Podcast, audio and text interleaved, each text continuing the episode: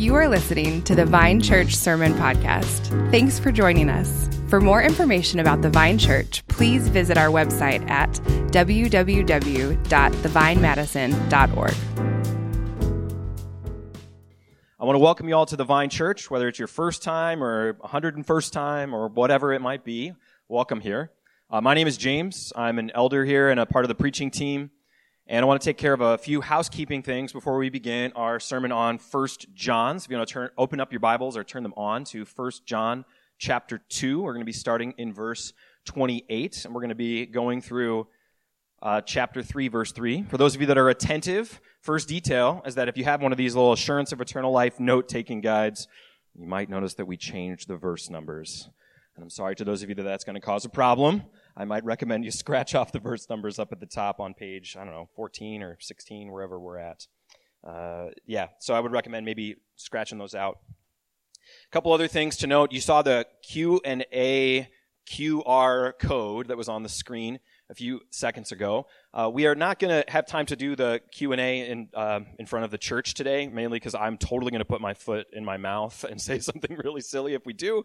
But also, as an encouragement, we we include the questions that you submit in part of the city group discussion guides. So we encourage you to have those discussions in group. And then, hey, a challenge to the city group leaders: maybe share some of those questions on the Slack channel before you have your meeting this week. That might be a good way to start thinking about some of those questions.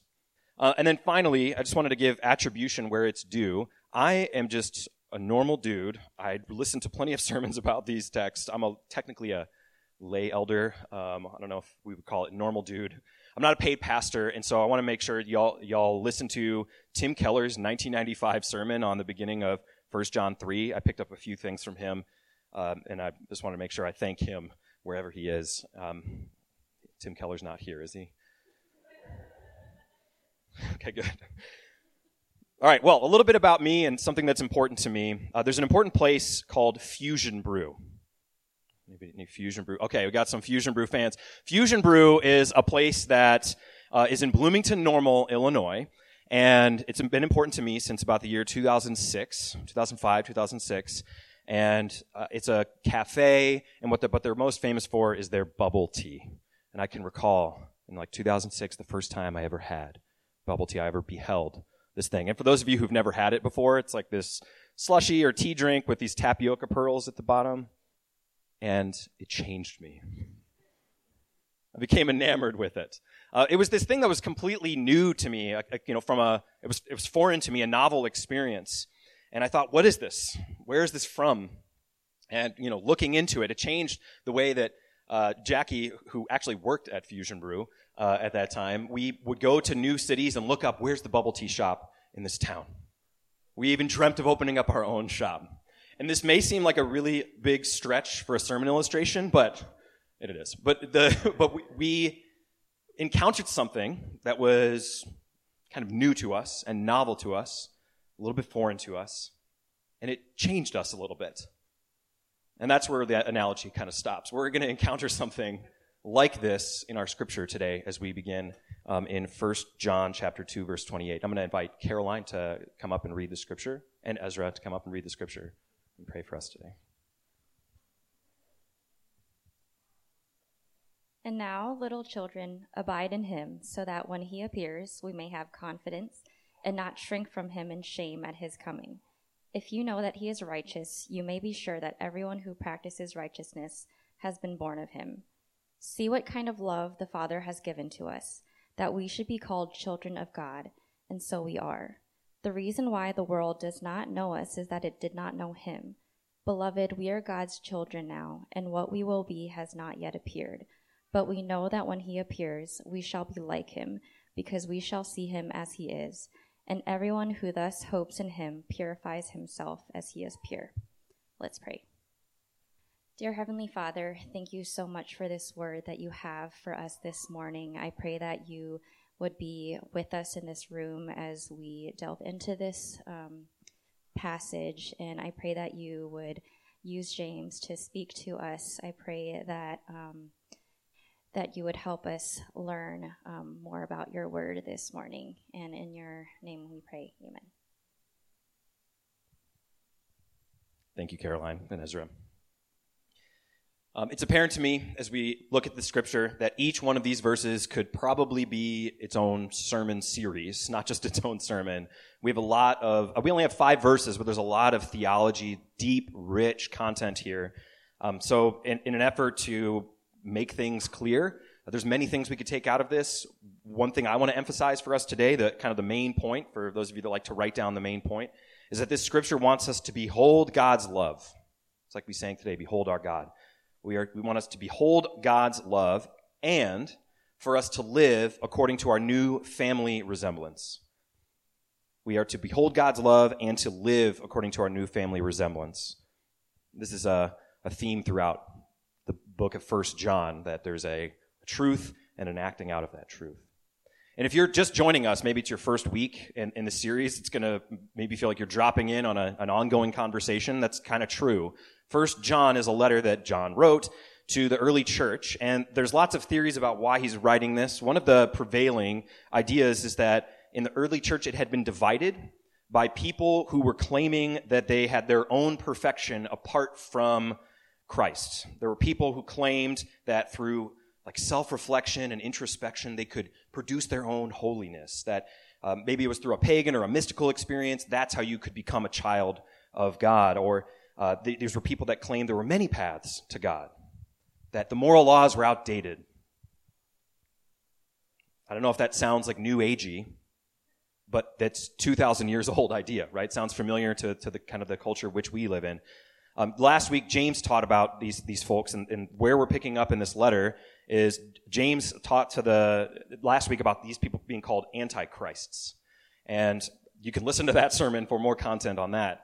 Uh, but the, the point is, John is picking up here with an encouragement to this early church. This church is stricken and divided, and he's speaking to give a word of encouragement to this church. So let's dive in and we'll look verse by verse, and then we'll, uh, we'll apply this to our lives.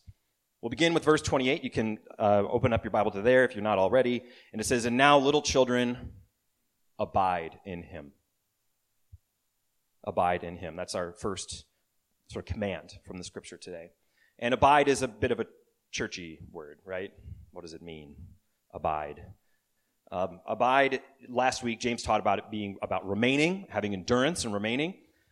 Uh, Jesus himself speaks to what abiding means in John chapter, uh, John 15, the Gospel of John 15, chapter 15, verse 4. He says, Abide in me.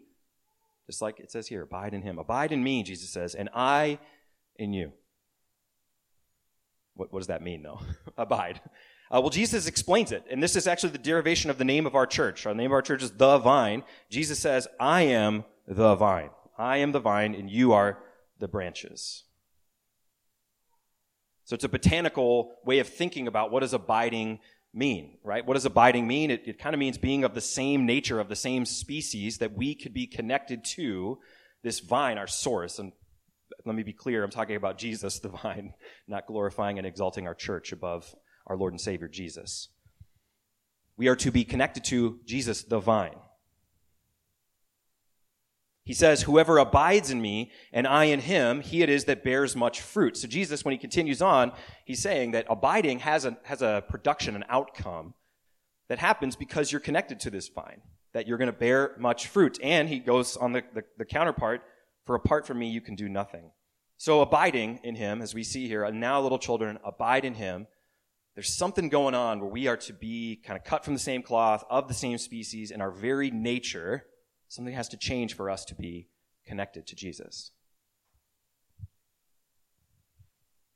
Because we're connected to him, because we're connected to the vine, we can bear fruit. And bearing fruit here, if you, if you look at it here, abiding in Him, we're going to be bearing fruit. That's supposed to give us confidence so that when He appears, we have confidence. And there's a lot more we could say about the, the confidence and not shrinking from Him.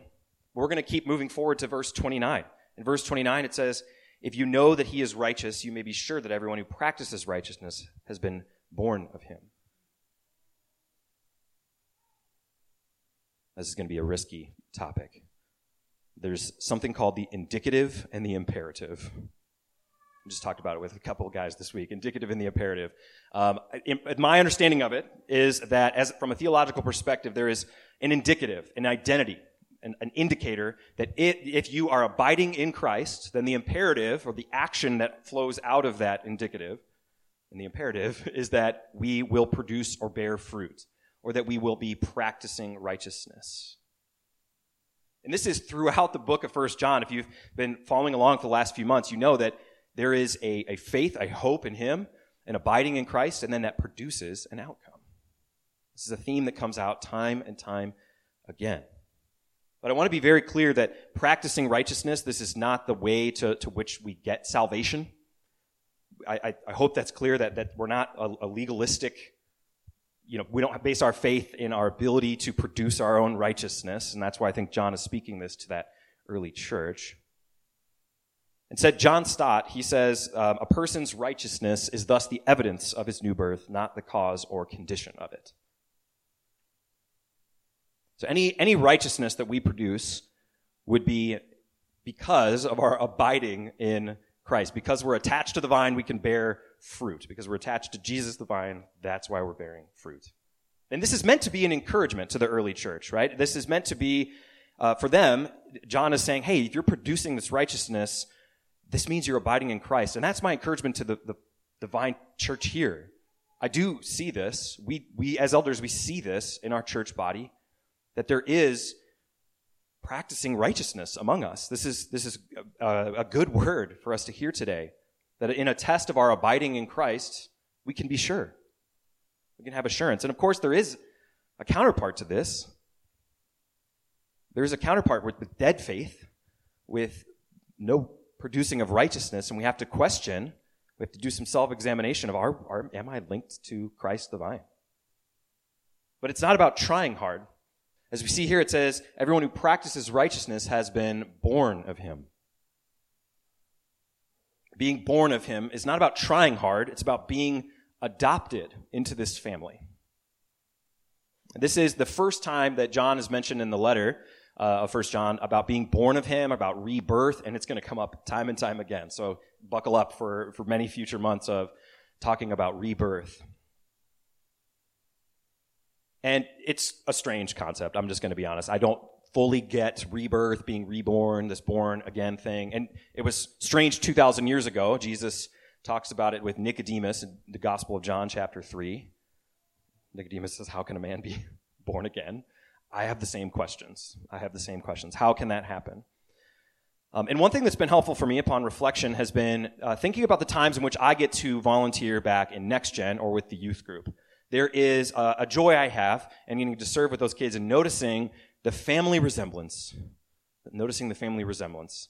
Any of you see that when the kids are running around after service? You know, oh, I know whose kid that is. And it's not just appearance, right? Like, of course, we can tell, like, oh yeah, I know who that, that kid belongs to. But it's also the mannerisms and the actions, right? It's, it's sort, you can tell this family goes together. They have inside jokes. You, and this is true of you. In your family, there are ways in which you resemble one another not just in appearance, but in, in the ways in which you act. And so being born of him I, I, helps me to think about this as bearing a family resemblance to, to God, bearing a family resemblance to, to Jesus. We care about the things he cares about. So to kind of take a step back and look at the end of chapter two, we should be abiding in Christ, and we are going to, when we do that, it's going to cause us to practice righteousness, to live righteously, and that's because of our family resemblance, our being reborn of him. And John himself is going to emphasize this and amplify it, I think, to the next level up in chapter 3, verse 1. In chapter 3, verse 1, it says, See what kind of love the Father has given to us. See what kind of love the Father has given to us. This is where it's really helpful if you have the Bible app to kind of switch um, translations. And it's really helpful to read other translations uh, you know, to, to see what is this all about. Other translations will say, instead of see, behold, behold, an exclamation point uh, sometimes at the end of the sentence.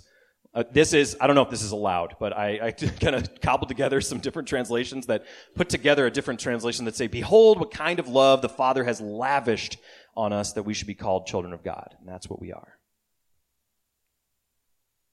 So see what kind of love. Behold this kind of love. This is an exclamation, an emotional outburst that John is having, he's reflected on it and said, You can be sure that anybody who practices righteousness has been born of him. Oh man, he's getting shivers like, Behold, look at this kind of love that the Father has given to us. Behold. And it says, What kind of love? The, the Greek colloquialism, the little turn of phrase that they had for what kind of, uh, it literally means, From what country is this love? Behold, what, from what country is this love? Which is, I think, really helpful. Where does, what is this bubble tea from? That's kind of the connection there. I'm stretching myself again. But where is this from? What is this? This is unique to, to us because the love that, that the Father has given us is different. It's not because we're lovely. It's actually in spite of our unloveliness. We can't earn this love. It's just given to us. God has come to us. In the form of Jesus, He's come to the world. What is this from? What country is this from? what, what is this love? Behold. You can't earn the love through action and practicing righteousness. You can't logic your way into the love, like, okay, I, have proven God through uh, such and such theorem, and then therefore I'm Christian. The, the, beholding God's love is something that changes you. This is a new identity. This is a new identity.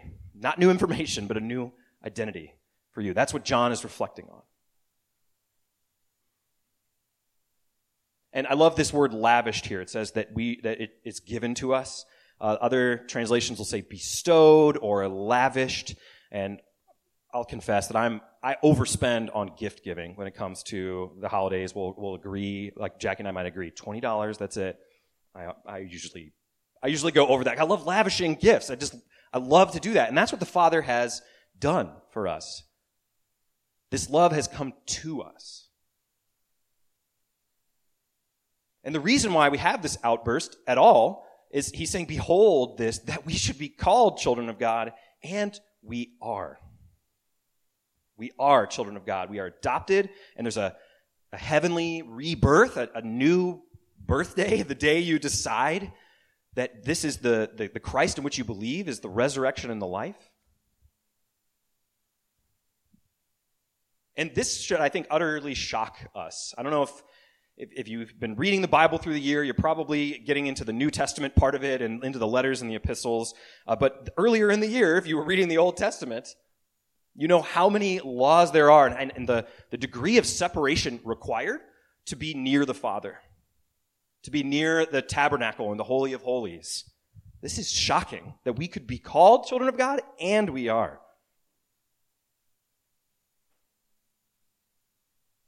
In John 1, verse 12, it says, But to all who did receive him, who believed in his name, he gave the right to become children of God. This is fulfillment of Scripture that Jesus is our forerunner, right? He is, he is come to earth. He, he's lavished this love on us. And we're receiving the Holy Spirit. When we receive the Holy Spirit, we are reborn we could be called children of God. This is amazing news that we should behold today. Behold, church, behold that God lo- has lavished this love on us that we should be called children of God, and we are. We can go back to, to the full verse, verse 1. Um, the, the end of verse 1 addresses the, the reason why the world does not know us is that it did not know him. And this is a callback to a couple weeks ago. Zach did a sermon about the world and go up in 1 John 2, you can see, do not love the world. So I'm not going to rehash all of that, but what Zach mentioned was uh, the reason why the world does not know us. The world meaning the comforts of the world, sex, food, comfort, pride, success, you name it. But what this end of this verse is getting at, as we behold God's love, we'll see that we appear as different from the world. We appear as different from the world. And this is a challenge. This is a real challenge for us because I kind of like being Midwest nice. I'm sure a lot of you do too. That's a it's it's an easy path to follow living in Madison. Just to kind of leave people be, be Midwest nice, not be awkward, and talk about your faith. That's not the challenge is here. The challenge to us is the reason why the world does not know us is that it doesn't know him. And we'll talk about this when we get to application. But it's going to be about, yes, being kind, but also being earnest and authentic and real and weeping with people who weep, thirsting for righteousness and justice. It's having hope when things go bad.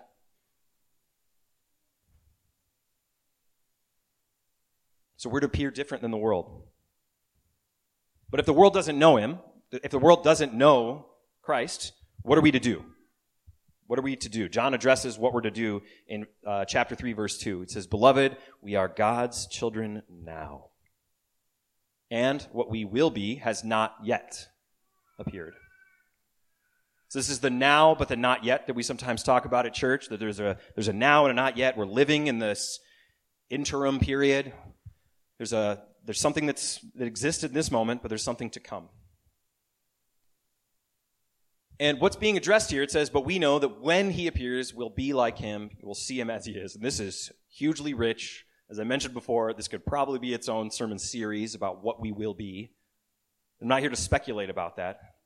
I'm, I'm here to look at what this would have meant to the early church. What would it have meant for John to, to write to the early church and say, Beloved, we are God's children now and what we will be has not yet appeared. This must have been a massive encouragement and assurance to an early church that was persecuted. Think about living as a first century Christian and executions were the norm for Christians, being fed to lions. Like that's real stuff that happened. How encouraging is this to them? And it's meant to be encouraging to us. I don't live as a first century Christian, and none of you do either. Well, what this is supposed to be is encouraging to us. And, and, and, one way in which it's encouraging to me is to think about what is to come is unfathomable. In 1 Corinthians 2, 9, Paul says, No eye has seen, no ear has heard, no mind has conceived what God has prepared for those who love him. So there is some unknown future. There's some future vision of what we don't even know. No eye can fathom, no mind can conceive what is to come. That's supposed to be our encouragement for us. So we have a hope. We have a hope of a future day. We have a hope of what we will be, and we have a hope of when he returns. And that hope, if we go to verse 3 now, everyone who thus hopes in him purifies himself as he is pure. Again, shocking words, purity here. If you think about the, the broader picture of the Bible, how many laws are there about purity and what it means to be pure? This should be shocking to us that there is a possibility of purity and it's based in hope. Our hope and in our abiding in Christ, in the one who is pure. What this helps me to see is I'm looking at this, everyone who thus hopes in him purifies himself. That the Old Testament laws about purity, as confusing as they are, when I'm reading them and encountering them, they point to something that's fulfilled in the hope in Jesus. It's not about the, the purity, it's about the, what it points to, this hope in him. But John's challenge to us is clear that there is a, there's a hope in him and there is an outcome of that, right? Bearing fruit. There is a striving that we should have in our new identity to live purely until the magnificent hour when he returns. So I hope it's helpful to just look through the scripture at this point and kind of try to get an understanding of what's in there, that we are to behold God's amazing love for us, live out our family resemblance. But what does this mean for you sitting in the room? What does this mean for you today? Um, application wise, where do we land? Um, well, I've come up with a few application points that are on the screen. I hope the note taking people really like the little outline. Um, I want us to go through a few things today. I want us to, first of all, hear the gospel. I want us to hear the gospel. And I want us to respond. After we've heard the gospel, there's a response. The response is that we're going to behold God's love.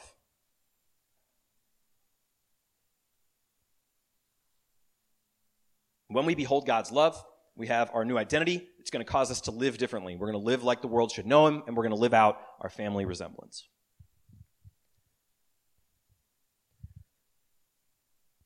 it was really helpful for me. Um, like I said, in preparation, I listened to a bunch of, I read a bunch of commentaries, listened to a bunch of sermons, and someone put it this way: that uh, First John is a lot of times considering uh, considering how do you know you're a Christian. Oftentimes, is the question being answered by the Scripture rather than how do I become a Christian.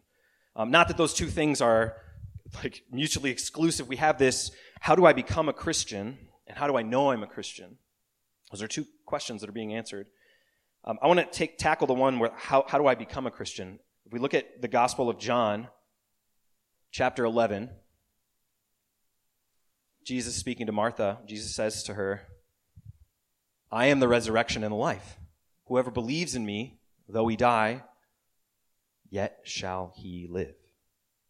And everyone who lives and believes in me shall never die. Do you believe this? Pretty direct question. This is the question Jesus is, is asking all of us in this room. This, the scripture speaks to us today. Do you believe this, that he is the resurrection and the life? Whoever believes in him, though he die, yet shall he live. This is the assurance of eternal life, which is why the guide has that printed on the very cover. That's the title of our sermon series. Whoever believes in him, though he die, yet shall he live, will have this assurance of eternal life. This is amazing news for us. This is amazing gospel news that we can believe in the resurrection of life. That's in whom we are abiding. Back to verse 28, it said, Abide in him. Who are we abiding in? I am the resurrection of life. That's Jesus. That's the one in whom we abide. Do you believe this?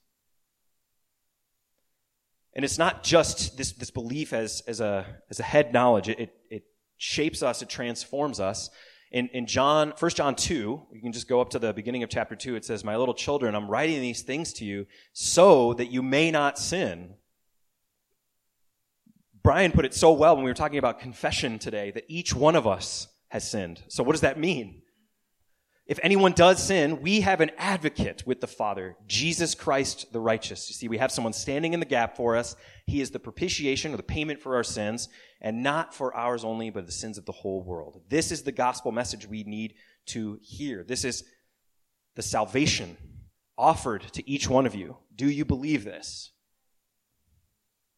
Do you believe this? We need to hear this gospel week after week. And for, for some of you, maybe this is the first time you've heard this message, this free gift of salvation that's offered to you. And November 13th, 2022 is your birthday, your rebirth day, right? This new identity you have and your new family resemblance. And hallelujah, if that's true to you today. I, I, want to celebrate with you. Come and chat with me after service. We have baptism next week. You could be baptized. We want to celebrate with this with you. See, salvation, as we look at this, is the Bible talks pretty holistically about it. That it's not a box you tick, it's about a new identity that we have.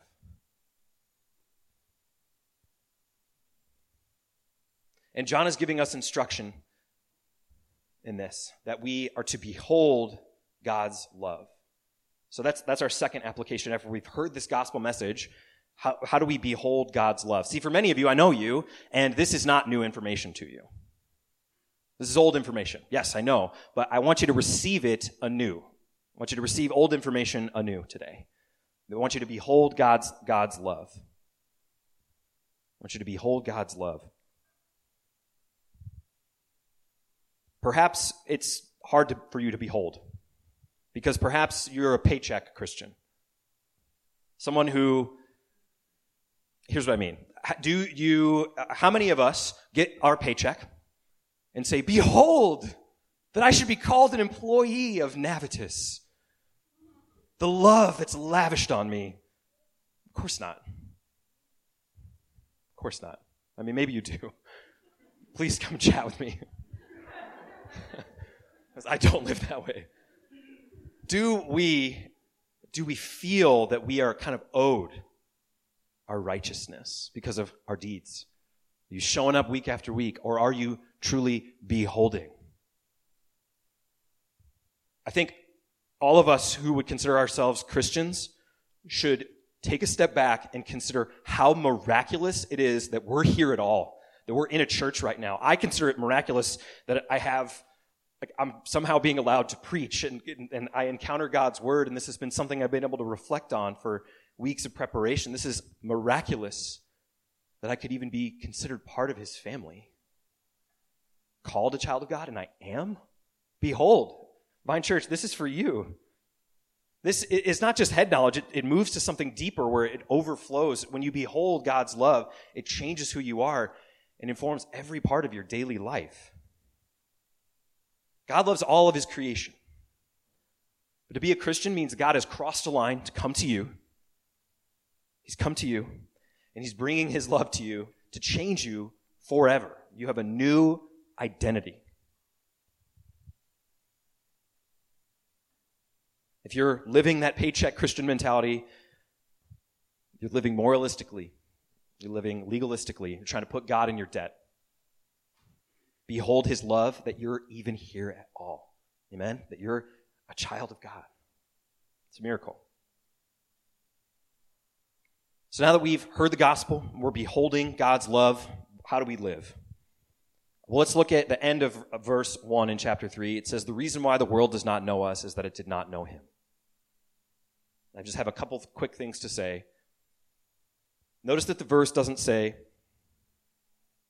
the reason why the world doesn't know us is that we were absent from the world. The implication being that we need to be in the world, not of the world. We just heard that sermon a couple weeks ago. Do not love the world. The implication to me as I reflect on this, the reason why the world does not know us is it doesn't know Him we resemble our new family. It also doesn't say the reason why the world doesn't know him is that it doesn't know us. Implication is that we need to live our lives so that others can know him. You're part of this family, for better or worse. And I know for, for a lot of us, uh, perhaps living out this family resemblance as we think about sort of landing the planet, plane and, and where are we going to, where do the boots hit the ground with this? How do we live out our family resemblance? I want us to think in, in humility how many of us are kind of embarrassed of our families? I mean, I, I'm biologically families, it's easy to think about, like, oh gosh, dad, another joke. Mom brought that dessert again to Thanksgiving. We can be humiliated by be of our of our earthly families, but oftentimes I'll confess I'm embarrassed of my heavenly family. It makes me awkward. I like people. I like them to like me. We are to live out our family resemblance. When we are children of God, we begin to resemble our new family.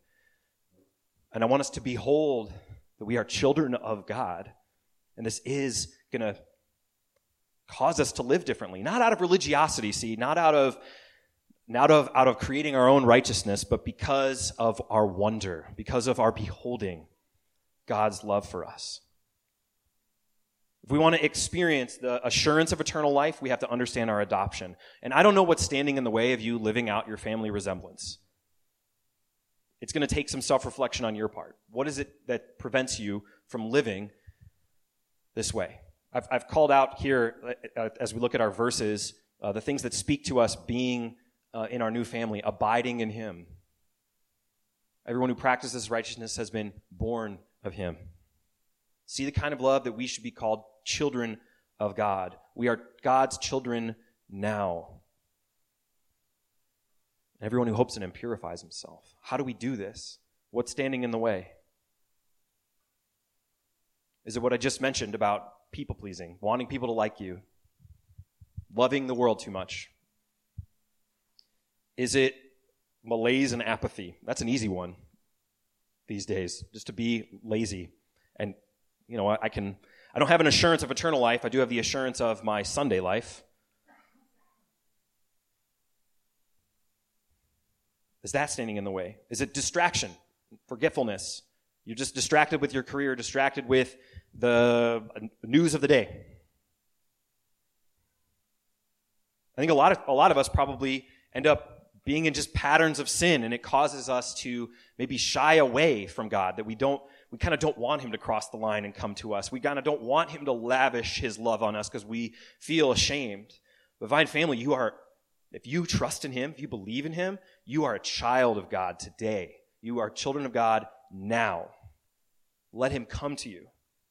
So if you're in a pattern of sin with worshiping money, worshiping pornography, worshiping your privacy, worshiping success, what are you worshiping? I can't answer that for you. But I do know that everyone who hopes in him purifies himself. We have a new identity. So, Vine Church, I want you to behold God's love for you today. Behold the love that the Father has given to us that we should be called children of God. And we're going to live out our new family resemblance because of this. Let's pray. God, I thank you for your word. I thank you.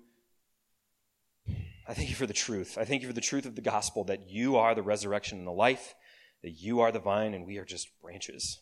We cannot create our own fruit, that you bear fruit through us. That this is a mystery, that we can even be grafted in, that we could be miraculously called children of God, and we are.